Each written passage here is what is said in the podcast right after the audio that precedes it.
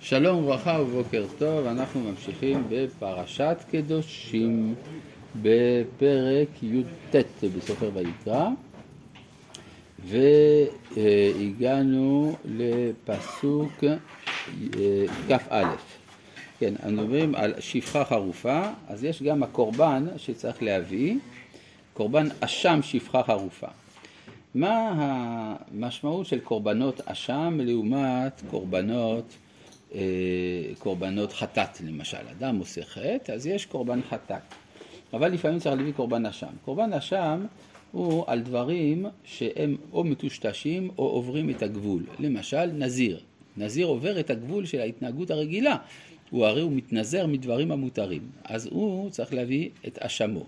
כמו כן גם אשם תלוי. אשם תלוי אדם בעצם ספק אם עבר עבירה או לא עבר את העבירה, אז האשם התלוי הוא גם כן חורג מן, ה, אה, מן הנורמה הרגילה של החטא.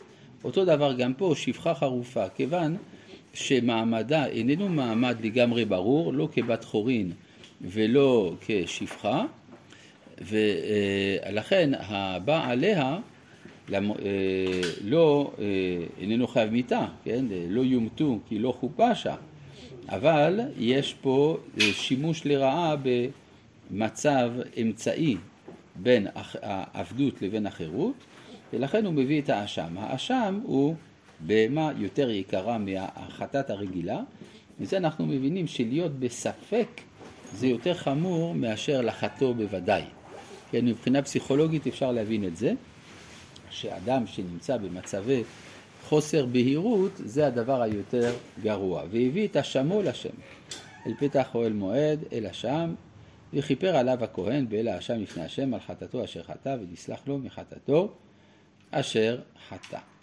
עכשיו אנחנו רואים, כפי שאמרנו, יש פה סדרה שלמה של הלכות שהן מתחומים שונים לגמרי, והן מעורבות זו בזו, כפי הסברנו גם מדוע.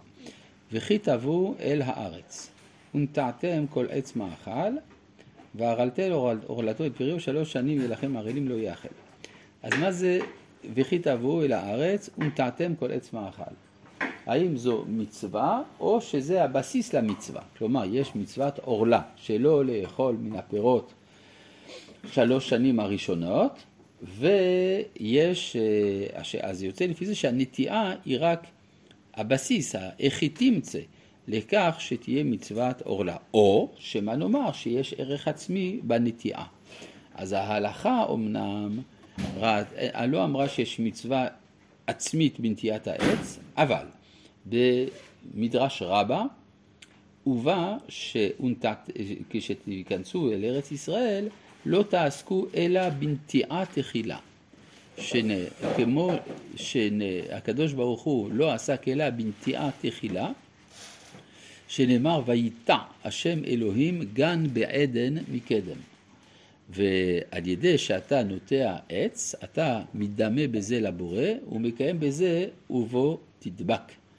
לפי זה למדנו שיש שלושה אופני דבקות בקדוש ברוך הוא, המוזכרים בחז"ל. האחד, ידבק בתלמידי חכמים. עוד דבר, ידבק במידותיו, מהו רחום אף אתה רחום. עוד דבר שלישי, מהו נוטע עצים, אף אתה נוטע עצים. כן, על זה נאמר, ובו תדבק. הדברים מתחברים לדברים נפלאים שכתב רבי שמואל מוהליבר בתשובה הלכתית בנושא אה, מצוות התלויות בארץ. אז הוא כותב אל הממוען שלו, ידע כבוד תורתו, שכל חפצי בחיי אינו אלא לעלות לארץ ישראל ולנטוע בה עץ אחד, ואדע שעשיתי דבר מה בחיי למען התחייה הלאומית. דבר מעניין שזה עוד לפני הקונגרס הציוני הראשון, אבל הוא אומר ששאיפת חייו היא בעצם לנטוע עץ. וזה מה שכתוב כאן, וכי תבואו לארץ ונטעתם כל עץ מאכל. וטוב, זה מתחבר גם לעובדה שהסימן המובהק של הגאולה לפי חז"ל זה שארץ ישראל נותנת את פירותיה בעין יפה, שנאמר ואתם הרי ישראל ענפיכם תיתנו ופרייכם תישאו לעמי ישראל כי קרבו לבוא, כי קרבו לבוא ואמר רבי אבא על הדבר הזה נחקץ מגולה מזה. עכשיו, מה המצווה עצמה כאן? וערלתם עורלתו את פריו, שלוש שנים יהיה לכם ערלים, לא יאכל. מה זה עורלה? עורלה זה כיסוי. זה מה שזורקים, זה מה שלא רוצים. אז גם פה הפירות של השנים הראשונות לא משתמשים בהם. זה מלמד כמה דברים. א', איפוק, כלומר, נכון, אדם נטע עץ, יש לו חפץ מיד להשתלט על היבול. אז זה כמו שמצאנו לגבי הפאה, שהאדם איננו משתלט על כל תבואתו, גם על העץ אין האדם משתלט על הכל. ייאמר לפי שבימי קדם, ברוב הפעמים, שנתיים ראשונות עץ לא נתן פרי הראוי לאכילה. כך שאפשר לומר שההלכה הזאת היא קלה ליישום. שנה השלישית מתחיל להיות קצת יותר מסובך, והדין הזה של עורלה הוא נוהג גם בשדות או בפרדסים של גויים. ואז עלתה בימי הרדב"ז שאלה מה קורה עם הענבים שמוכרים הערבים ליהודים. האם לחשוש שמא מעורב בהם עורלה או לא. אז בתשובה ארוכה שם הוא מסביר מדוע לא צריך לחשוש, והוא מסיים כי רצו עבדיך את אבניה, כל שכן פירותיה. ולכן ראוי להשתדל לאכול מהפירות של ארץ ישראל. והרלתם מורדות בריאו, שלוש שנים ילחם ערלים לא יאכל. שלוש שנים גם מצאנו את זה, יש מנהג שלא כל כך ברור מה מקורו, הארי נהג בו, ששלוש שנים לא מספרים את הבן. כן, אדם יש לו בן, הוא לא מס... עושה לו תספורת שלוש שנים, הוא נותן מקום לטבע המקורי, הפראי, אפשר לומר, הבר, קודם כל, לפני שנכנסת התרבות. התרבות זה התספורת. ובשנה הרביעית יהיה כל פריו קודש הילולים לשם. עכשיו, מה זה אה, קודש הילולים? מה עושים עם הפירות? אוכלים אותם. כן? כלומר, כמו שמצאנו גם במעשר שני, אדם מפריש מעשר, אבל הוא, הוא אוכל, הוא הכהן של עצמו. אז גם פה מתברר, יש בכל אחד מישראל ממד מסוים של כהונה, שהוא בא לידי ביטוי בזה שמה שהוא קודש הילולים, הוא אוכל אותו בעצמו. אבל הוא, הוא אוכל אותו, הוא מהלל, כן? הוא מברך על הפירות האלה שהוא אוכל, הוא אוכל אותם בטהרה כמובן, בימינו אין ברירה, אנחנו פודים, מה שנקרא נטע רבעי, כלומר הפירות של השנה הרביעית, אנחנו פודים אותם כי אין לנו אפשרות לאכול את הפירות בטהרה, ולכן הכסף הוא זה שמתקדש במקום הפרי.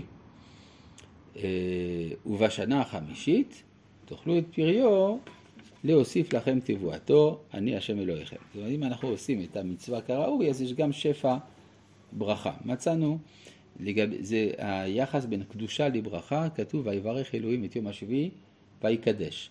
שואלת המחילתא במה ברכו, במה קידשו. ברכו במן שהייתה כמות כפולה של מן ביום שישי, קידשו במן שלא ירד מן בשבת. זאת אומרת שהקדושה והברכה הם שני הפכים. הקדושה זה מה שאתה לא נוגע בו, הברכה זה מה שאתה מקבל בעקבות כך.